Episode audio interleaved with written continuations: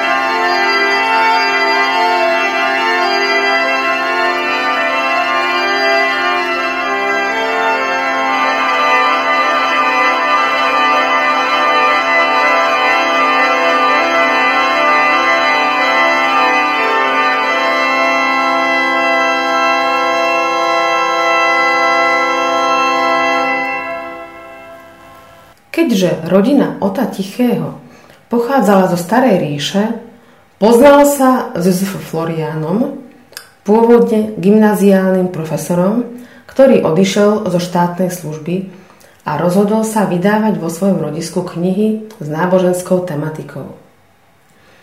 Prekladali sa najmä diela francúzskych katolických autorov. Jeho spolupracovníkmi boli Jakub Demo, Bohuslav Rejnek, neskôr na prekladoch spolupracoval vyšehradský kanovník Antonín Stříž. K Florianovi sa po odchode z konzervatória pridal aj Otto Albert Tichý a v tejto spolupráci ostal 9 rokov. Pracoval najmä na preklade diel francúzskych autorov.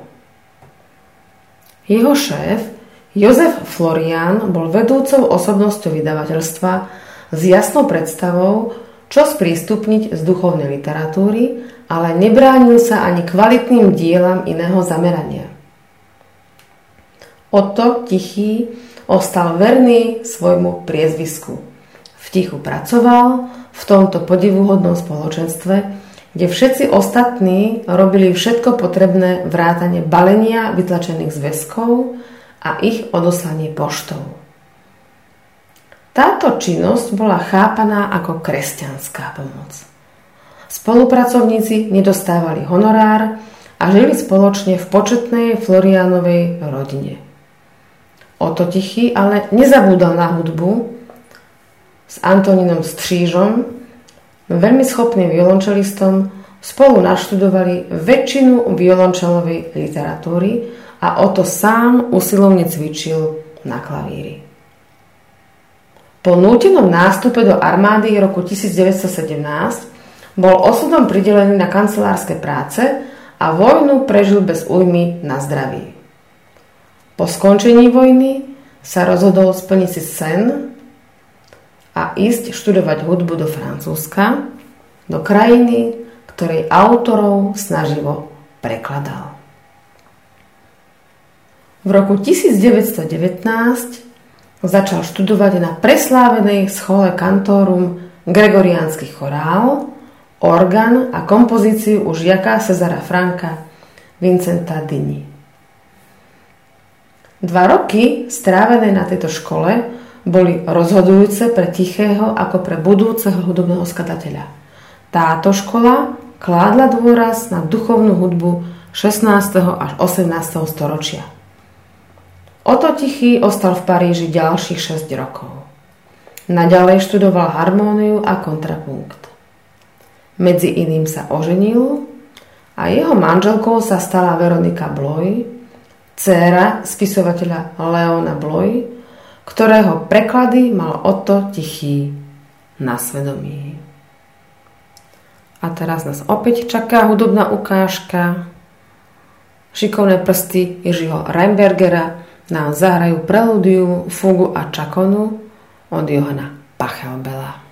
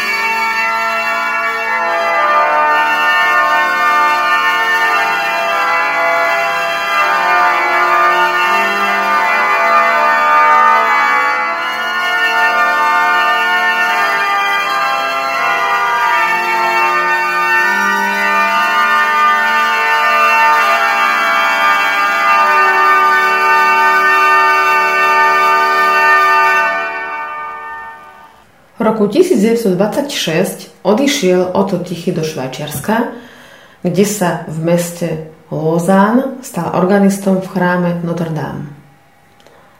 Zároveň prijal funkciu učiteľa hudby na Dominikánskom gymnáziu a profesorom chorálu, organu a kompozície na Ceciliánskej akadémii. V kostole mal na starosti tri zbory. Francúzsky, nemecký a dievčenský.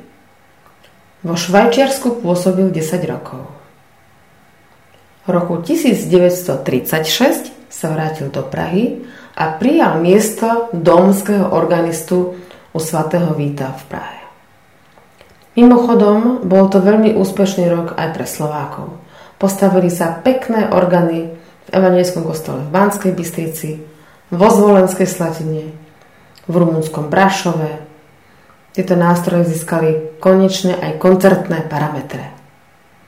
Áno, koncertný život sa rozvinul aj v Prahe.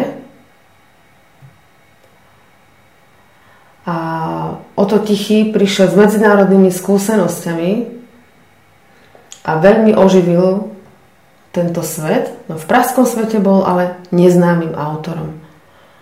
Trvalo mu dlho, kým sa ako zbormajster, dirigent autor presadil. Roky druhej svetovej vojny prežil vo veľkej materiálnej biede, dokonca mu vo veku 18 rokov umrel syn Ján. Po skončení vojny sa roku 1946 stál pedagógom na Pražskom konzervatóriu, kde vyučoval gregoriánsky chorál, improvizáciu, hru na organe, zborový spev, latinčinu a francúzštinu. Zotrval tu do svojho veku 75 rokov. Teraz nás čaká ďalšia ukážka. Jiří Reimberger rozozvučí nástroj v oseku Duchcova a vypočujeme si od Jana Petersona Svelinka variácie na pieseň Môj mladý život sa končí.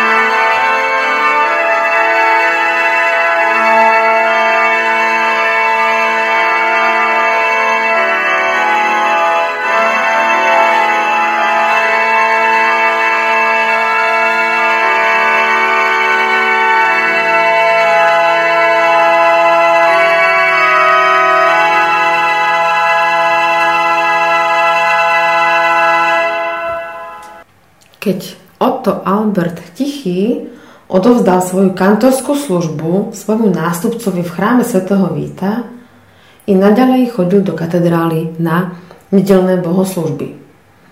Dňa 21. októbra 1973 tam uviedli aj jeho duchovné skladby. Profesor Tichý ešte dokázal výjsť hore na chór poďakovať sa účinkujúcim. Pri obvyklom úkone, pokľaknúci pri hrobe biskupa podlahu, sa náhle zrútil a umrel vo svojej katedrále, kde slúžil pokorne takmer 30 rokov. Univerziálne vzdelanie profesora Tichého priviedlo i k bohatej publicistickej činnosti na poli duchovnej hudby. Jeho časté glosy a sondy do problémov duchovnej a cirkevnej hudby svedčili o spôsobilosti a zručnosti jeho autora. Podíľal sa tiež na založení chlapčenského internátneho zboru Schola kantóru Miroslava Venhody. Táto aktivita žiaľ bola znemožnená nástupom novej spoločenskej situácie roku 1948. Trochu v úzadí ostala kompozičná činnosť Ota Tichého. On ako skromný človek sa hudobne nechcel presadzovať. Jeho dielo je však rozsiahle. Obohacuje duchovnú tvorbu, predovšetkým na latinské texty. Písal omše, motetá, organové skladby, dve sonáty, sonatínu, dve partity, preludium a fugu C-dur, improvizáciu a končertinu pre orgán a sláčiky. Milí poslucháči, opäť nastal čas na hudbu a vypočujeme si od Frobergera Richerkár. Na organe hrá Jiří Reimberger.